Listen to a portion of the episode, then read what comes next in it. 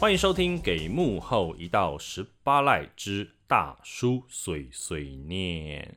大家好，我是戴尔大叔。那未来呢，我们会不定时推出大叔碎碎念这样的单元。那在这个单元里面呢，你们听不到访谈啊，就是大叔一个人在这边跟你碎碎念。那其实我会针对我们在生活中啊，或者是在呃，电影、电视等等各方面的传播业的一些作品，看到的一些心得，来做一些呃分享跟讨论。好，那我今天呢，想要跟大家分享的这一部作品，是被称为二零二零年最具话题性的国片。这部电影呢，叫做《无声》，它是由柯贞年导演所指导。那柯贞年导演呢，他今年也透过这一部电影。入围到金马奖的最佳新导演奖。那我今天呢，帮大家整理了四个呃，大叔在看完电影之后的一些看点，其实大家可以来讨论、留言、分享看看。那不过要先提醒啦，如果你还没有看过这部片，不想要被爆雷的话呢，这今天的讨论可能会有一些些的剧透，不会太多，有一些些的剧透。但如果你不想要被雷到的话呢，你可能要先。退出一下，听完之后我们再来再来听这一集。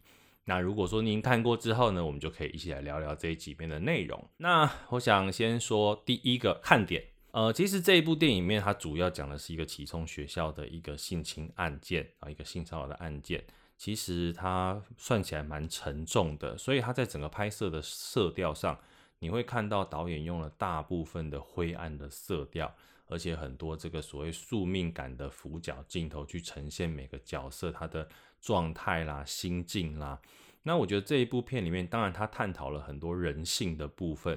其实你看到很多的更大部分可能是人性的脆弱。不过呢，我觉得还有一个值得去注意的，就是在声音的处理上，因为毕竟这一部电影它其实是以聋人来作为主角哦，主要的演员们演员群都是聋人们的角色。所以其实他在声音的处理上相当的细腻，你会听到在电影当中，你会听到许多你可能在平常日常生活中听不到、不会去注意到的声音。可是在这部电影里面呢，它不但被运用得非常的好，而且它会投射在角色当时的一个心理状态上。所以我觉得在声音也是在这一部片里面。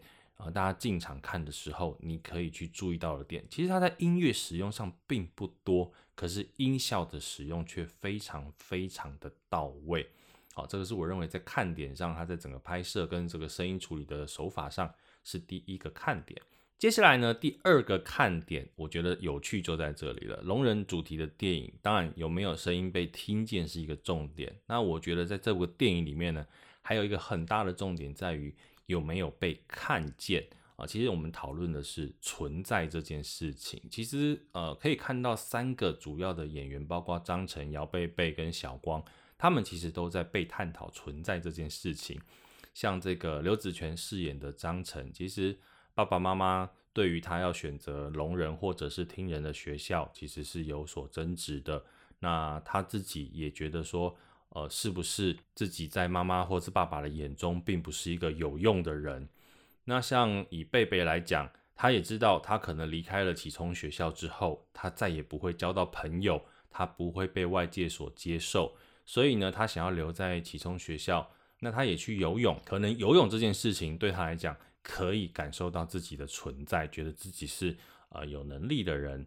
或者是他必须在最后，他在大雨中去感受自己的存在，去解放自己。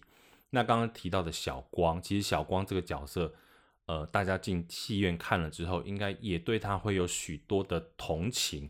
那他对自己存在的价值呢，也感到许多的怀疑。好，所以我觉得有没有被看见，其实是第二个看点，这个大家在过程当中可以去发掘的。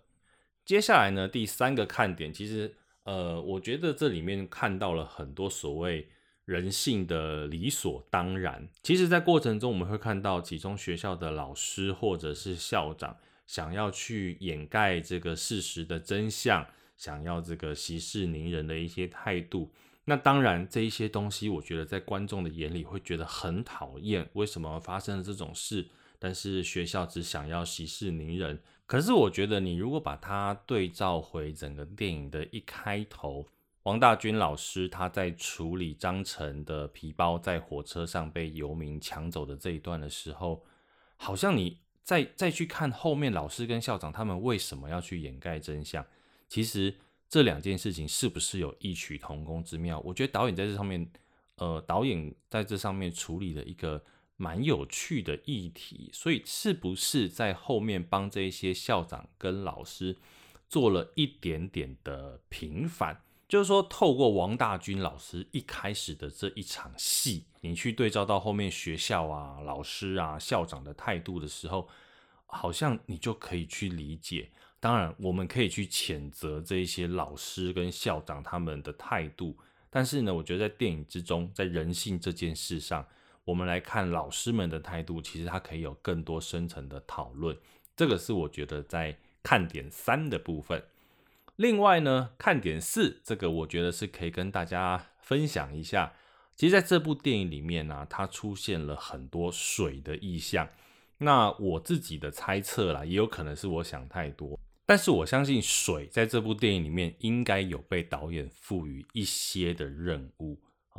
呃，因为我自己认为啊，在水在这个电影里面，其实它象征的是一个原本是无声的东西。可是呢，当它遇到冲突的时候，冲突越大，水声会越大。呃，所以其实这些水或者是水的声音，它其实是导演在处理各个场面的冲突也好，心境也好，一个很大的重点。包括像是贝贝他在被欺负之后，不管像是校车上或者是在公厕里面，他其实在被欺负之后呢，我们都会看到水的特写。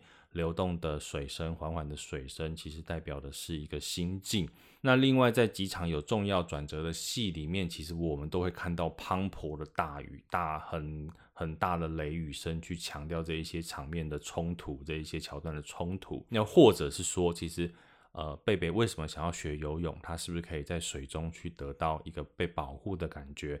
或者是他在最后呃，站在张晨的旁边？他离开了伞下，去感受大雨泼在他身上的这样的一个氛围，所以呃，我觉得水在这部电影里面的意象，呃，是蛮值得去做讨论。在到底这个水里面它有多少的隐喻？如果你看过的话，说不定这个在二刷上是一个可以去注意到的点。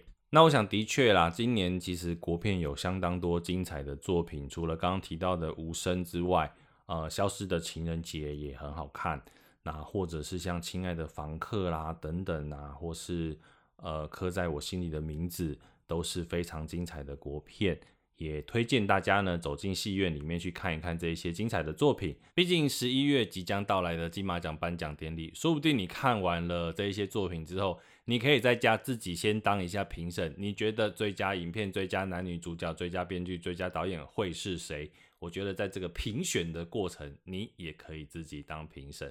当然，最重要的还是，我觉得可以多多走进戏院。我们不要说支持国片，我们应该要说是支持好的电影不断的在台湾生产这件事情。